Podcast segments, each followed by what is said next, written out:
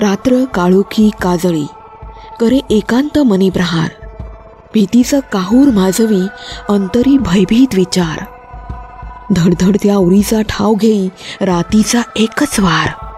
चाहूल चोर पावलाची येई कोण शिकारी आणि कोण शिकार? कोण शिकारी अन कोण शिकार? मित्रांनो अंधारलेल्या वाटेने एकटं कधी प्रवास केलाय? कधी असं भासलं आहे का? कुणीतरी पाठलाग करत आहे. चार पायांवर? ऐका शब्दफुलेच्या पासष्टाव्या भागात horror king writer Kanishk Hevrekar लिखित एक भयकथा शिकार.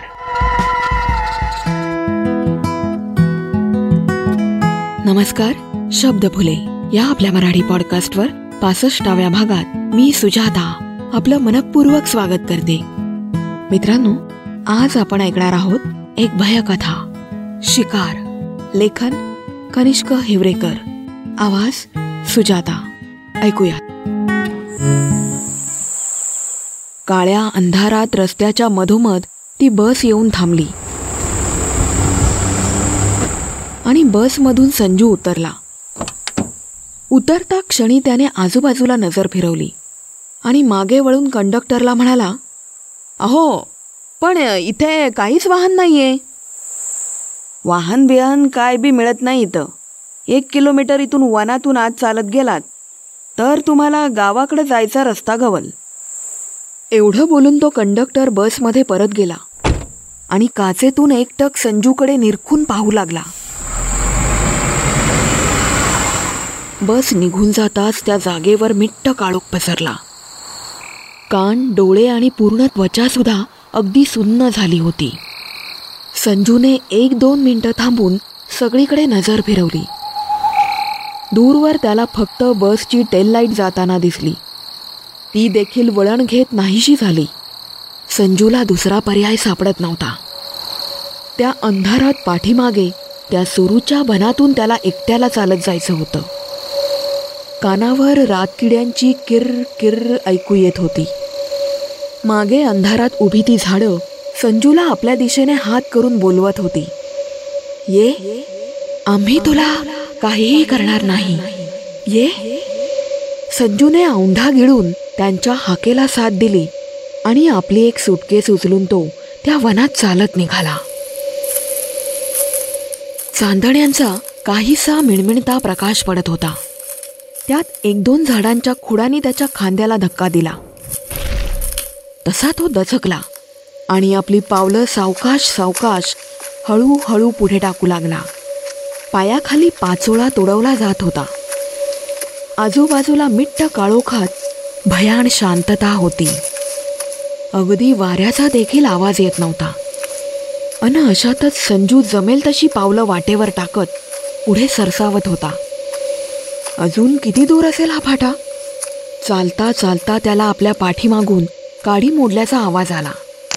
जसं कोणीतरी पाठीमागे दूर आपले पाय ठेवल्यावर पायाखालची काडी तुटली आहे. यातच वाढलेली थंडी आणि त्या थंडीमध्ये तो घुबडाचा आवाज.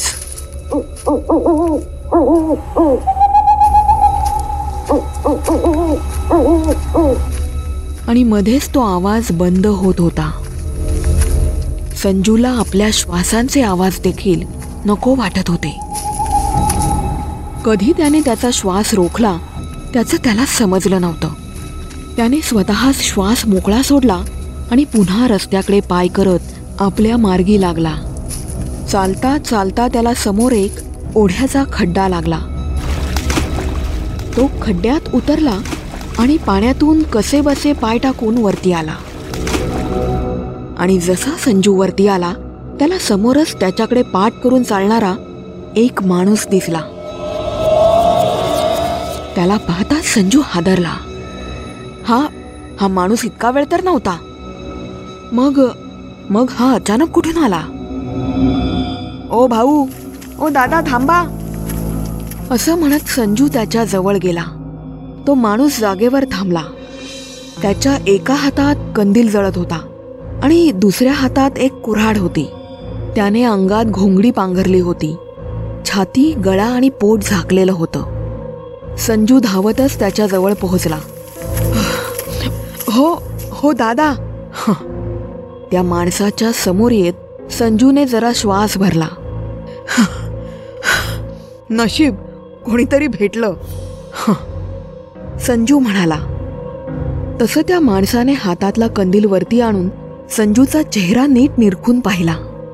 संजूने देखील त्या उजेडात त्या माणसाचा चेहरा निरखून बघितला. त्या माणसाच्या चेहऱ्यावर दाढी मिशा आणि डोक्यावर पांढरे केस होते. जरासा वाकूनच उभा होता तो. कोण साहेब तुम्ही? त्याने आपल्या थंड नजरेने संजूकडे पाहत विचारलं. मी इथे नवा आहे. मला बैलवाडीला जायचंय. तुम्ही मला रस्ता दाखवाल? अगदी फाट्यापर्यंत. तेव्हा त्या माणसाने जागेवर थांबून मागे वळून बघितलं. पण तो काहीच बोलला नाही. अहो हां बोला ना. न्याल का सोबत मला? त्यावर तो माणूस पुन्हा संजूकडे वळला. बसवाल्याने इथंच सोडलं का? त्यावर संजू जरा चमकला. हो पण तुम्हाला कसं समजलं की मी बसने आलोय? आणि आणि इथेच मला सोडलं ते? नवीन कोणी आलं की आधी जवळचा रस्ता विचारतो. मग बसवाले त्याला इथेच सोडतात. चला जोवर मरण येत नाही तोवर सोबत येतो तुमच्या. काय? मरण?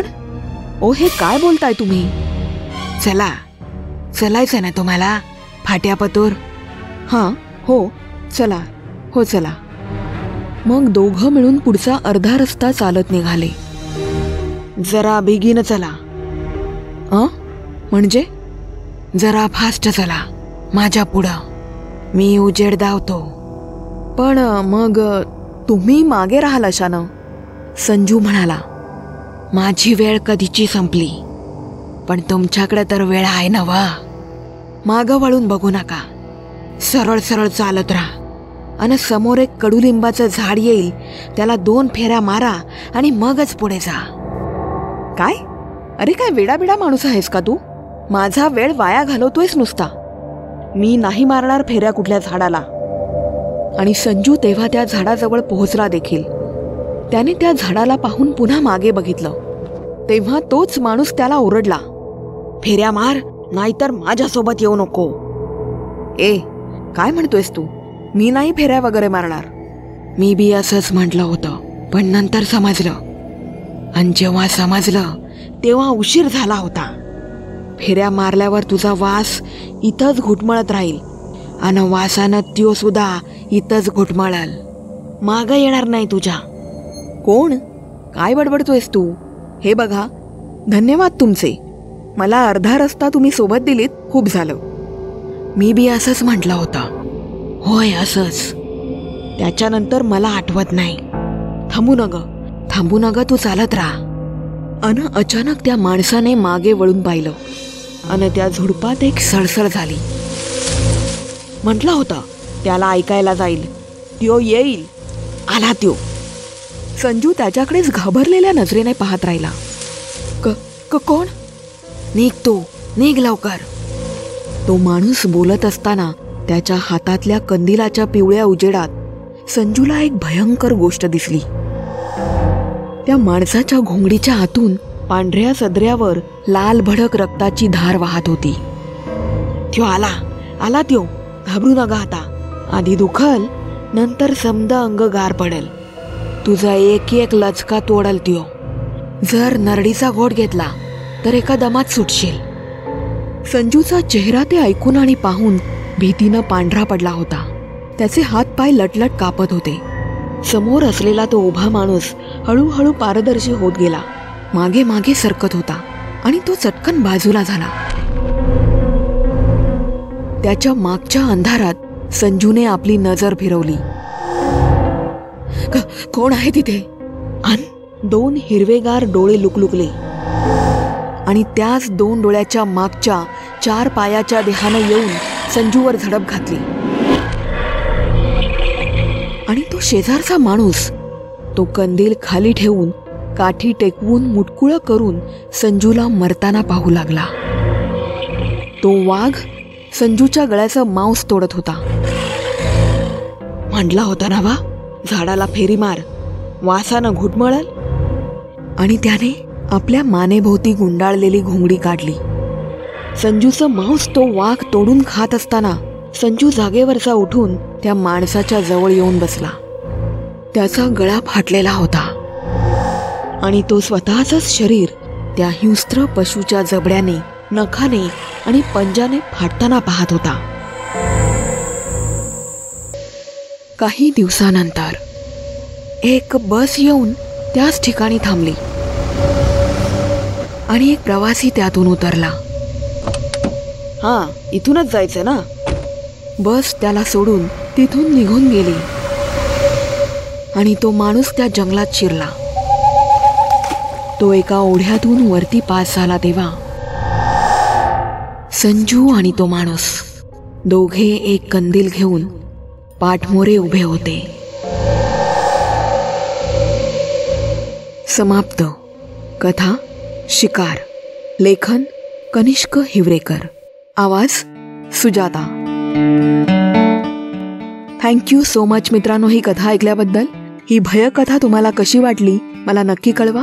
मित्रांनो तुमचा फीडबॅक आला ना की माझा उत्साह वाढतो आणि मग मला आणखी हुरूप येतो नवनवीन छान छान कथा करण्यासाठी. अनेक लोकांचे अनेक संदेश येतात. कोणाला शब्दफुले पॉडकास्ट म्हणजे ऑफिसमध्ये जातानाचा कंपॅनियन वाटतो? कोणाला रात्री झोपताना शब्दफुलेच्या गोष्टी ऐकायला आवडतात? इतके सुंदर सुंदर संदेश येतात ते वाचून खरंच खूप आनंद आणि समाधान मिळतं. खूप खूप आभार माझ्या प्रिय रसिक श्रोत्यांचे आणि माझ्या लेखक मित्रांचेही. या कथेचे लेखक कनिष्क हिवरेकर हे एक भयकथाकार आहेत. हॉरर कथा लिहिण्यात त्यांचा हातखंडा आहे. त्यांच्या लिखित साहित्याचा आनंद घेण्यासाठी त्यांच्या ब्लॉगची लिंक मी खाली शो नोट्समध्ये दिली आहे. मित्रांनो भयकथाकार कनिष्क हिवरेकर यांची तेल ही ऑडिओ कथा अनेक जणांना आवडली आहे. जर तुम्ही ही कथा ऐकली नसेल तर या कथेचा नक्की आनंद घ्या. शब्दफुलेचा एकसष्टावा एपिसोड आहे तेल. तर जरूर ऐका आणि आपला अभिप्राय कळवा. मला संपर्क साधण्यासाठी शब्दफुले इंस्टाग्राम आणि फेसबुक पेजवर मला फॉलो करा. डीएम करून मला फीडबॅक देऊ शकता आणि आपलं साहित्यही पाठवू शकता. त्याच प्रकारे मला ईमेलही करू शकता. मित्रांनो Shabdaphule podcast Spotify Apple podcast Gaana dot com Jio Saavn radio India channel Amazon music Wink music Shabdaphule YouTube channel अशा सर्व म्युझिक पॉडकास्ट ॲप्सवर उपलब्ध आहे. तुम्हाला जर माझ्या आवाजातील कथा आवडत असतील तर तुमच्याकडे असलेल्या ॲपवर शब्दफुले पॉडकास्ट फॉलो करा. त्याचबरोबर शब्दफुले यूट्यूब चॅनल तुम्ही सबस्क्राईब करून बेल आयकॉन तुम्ही क्लिक केलात तर तुम्हाला नवनवीन कथांचं नोटिफिकेशन नक्कीच मिळेल. मित्रांनो तर या जबरदस्त भयकथेबरोबरच मी सुजाता आपला आत्तापुरता निरोप घेते. पुन्हा भेटू लवकरच. स्टेबलेस्ट स्टेबलिस्ट थँक्यू. धन्यवाद.